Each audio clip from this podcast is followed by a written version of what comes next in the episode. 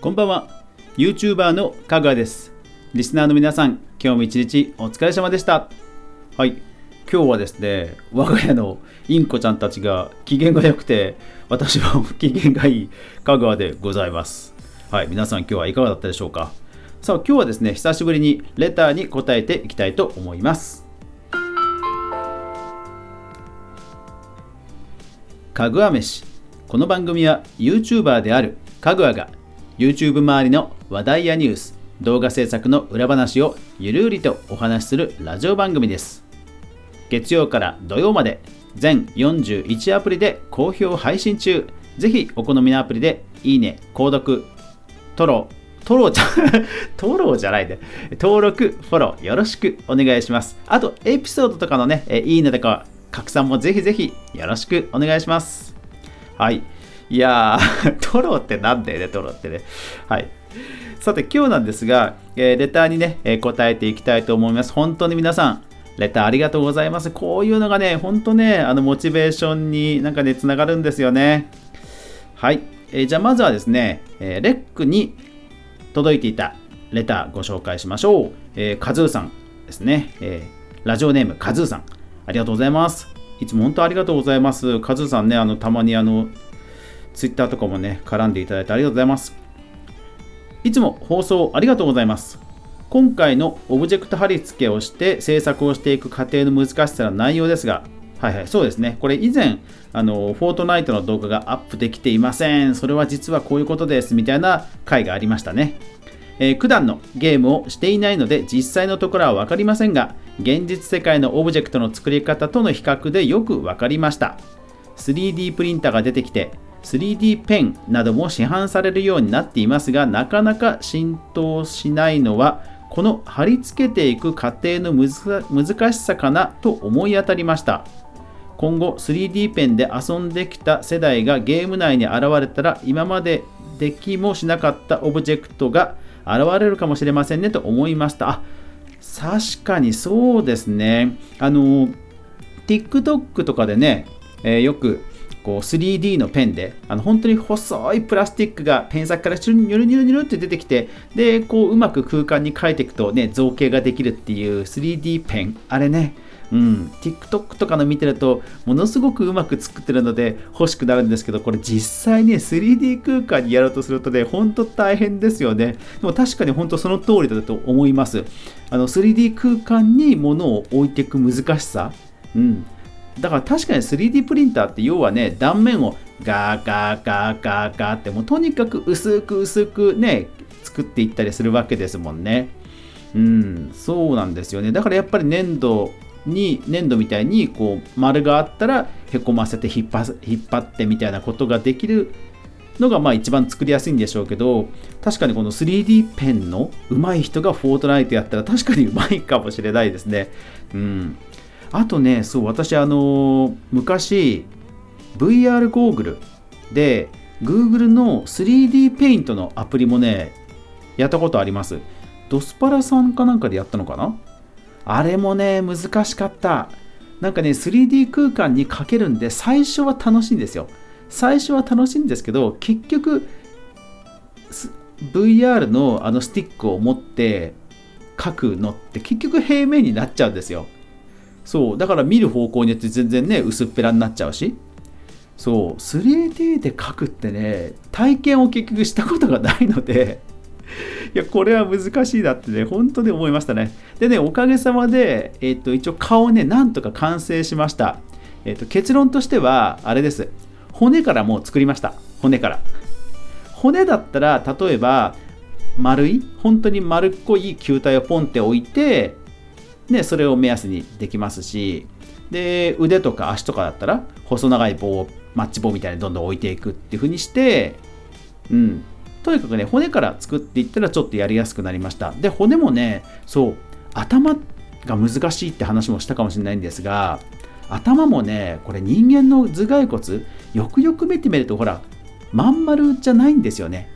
なんか脳みそを入れる部分がまずは丸っこくなってるんだけど、その丸っこくなってる手前に少しこう鼻とか目のくぼみがあって、でさらにこう顎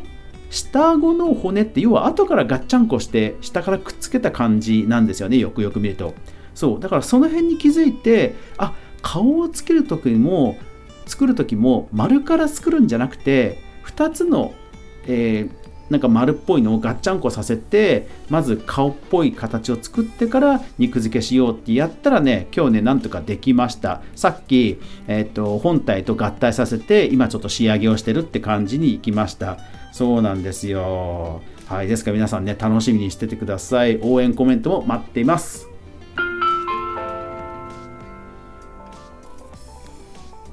続いてのレターですが、スタンド FM の方に来ていました。ありがとうございます。スタンド FM ね、今日有料化がついに正式に発表されましたね。再生時間に応じて、支払われるということらしいです。で早速もう応募してみましたが、受かるかどうか果たして、はい、ではレターいきましょう。ラジオネームよずるさん、ありがとうございます。かぐわさんこんにちは。私もラジオをやってみたいなと思っているのですが、ラジオをする上で気をつけるべきことや揃えた方がいい機材等を教えてほしいです。応援しています。これからもお体に気をつけて頑張ってください。ありがとうございます。頑張ります。そう、健康第一ですからね。はい、まず機材からいきますね。機材はマイクにはまるととことんはまるので、機材はねほんとスマホだけでいいと思います、正直。うん、iPhone のマイクってむちゃくちゃ性能いいんですよ。だからAirPods Pro とかワイヤレスはマイクは使わないようにしましょう。スマホ本体だけでいいと思います。で、ケーブルを挿して、イヤホンマイクっていうのはあれも使わないようにしましょう。ブランブランしちゃってそれが音に入るので、だからスマホ本体だけでいいと思うんですが、ただタップをするときにこうぐらつくとかあるかもしれませんので、なんかスマホを置く斜めにちゃんと綺麗に置ける台座みたいなものはあった方がいいかもしれません。僕も1個持ってて、今ツイキャス用のiPhone はそれスタンドで立ててるんですが、ヨドバシかなんかで1700円ぐらいで買ったアルミのなんか、角度がちゃんとこう調整できるスタンドかな。なので下にケーブルを挿して、ただケーブル、うおーマジか、ラジオトークのアプリがラジオトークの皆さんうわーどうしよう、これツイキャスライブ中だからだ。ラジオトークの皆さん、これね iPhone ほんと調子悪いんですよね。そうだからね、これ今ラジオトーク用の iPhone途中でねこれ止まっちゃったんですよ。なんでかっていうと、iPhone の下にライトニングの USB マイクみたいなものをつけてるんですね。でそれがねなんかね本当にわずかにグラッとしちゃうとね、なんかその接触で動いちゃうんですよ。iPhone6S がねもうこれ全然ダメだって話なのかもしれないんですけど、これね Apple Store で2回もバッテリー変えたっていう、とんでもない iPhone じゃなくてね、僕の持ってるこの 6S がダメだっていう話なんですけど、いやーどうしようマジかごめんなさいねラジオトークの皆さん。ただもうラジオトークさん本当にアップロード対応してほしい。アップロード対応してくれればこんなことなくて済むんですけどね。で、そうだからスマホのスタンド、ただスタンドに、バッテリーは挿さないようにしましょう。電源のノイズが入るので本当にバッテリーたっぷりにして、スタンドに置いて、でポンとタップして話し始めるっていう感じがいいと思います。で唯一おすすめするとしたらポップガードかな。よくほらレコーディングスタジオとかで10センチぐらいの丸い黒いなんか網目のマイクをガードしてるやつあるじゃないですか。あれですね、 Amazon かなんかでこれも1800円ぐらいで買えると思いますので、これかなりフーフーって吐息が減るので、これぐらいかな。これを iPhone の前に置けば本当それなりにやっぱり取れると思います。はい、あとは壁から遠く離れるとかそのぐらいですかね。で、気をつけるべきこと、これはね折れない心本当これだけです。折れない心、もしくは俺はこれをもうずっと伝え続けるんだっていう気持ち、思い、もうそれしかないですね。音声って YouTube と動画とかと違って本当に音声の市場ってものすごく小さいんですよものすごく小さくて、ラジオトークだろうとレックだろうとスタンド FM だろうと、まずねフォロワー増えないんです。本当に増えないんですよ。なんでかっていうと、例えば Twitter とかであれば、あ、このツイート面白いな、あ、この Twitter やってる人アカウント面白そうだな、フォローってできるじゃないですか。でもラジオとか音声だとまずそもそも、ね、耳にしないと、ね、どういう内容かわからないで、耳にするためには電車の中でほらまず、ね、スピーカーで聞けないからイヤホンつけなきゃいけない。もうね、ものすごくハードルが高いんですよ、耳からしか入らないので。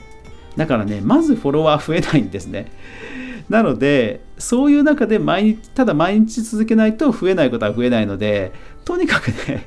俺は聞いてる人が誰もいなくてもいいから、この思いをとにかく広げるんだっていう、まあそういう気持ちですかね、だから僕もやっぱり動画で未来を考えるっていうコンセプトにたどり着いてから、なんか精神的には落ち着いてきた気がします。はい、というわけでよずよさん、お互い頑張りましょう。はい、というわけで今日ラジオトークの皆さん、本当申し訳ないです。はい、というわけで今日は久しぶりにレターにお答えしました。ぜひ皆さんも、レター、それから、ハッシュタグかぐわ飯などなどでご意見感想、それから YouTube とかでもね、コメント欄でコメント待ってますのでよろしくお願いします。また楽しくね、ラジオやっていきましょう。というわけで最後までご視聴ありがとうございました。やまない雨はない、明日が皆さんにとって良い一日でありますように。そして明日も一緒に動画から未来を考えていこうぜ。おやすみなさい。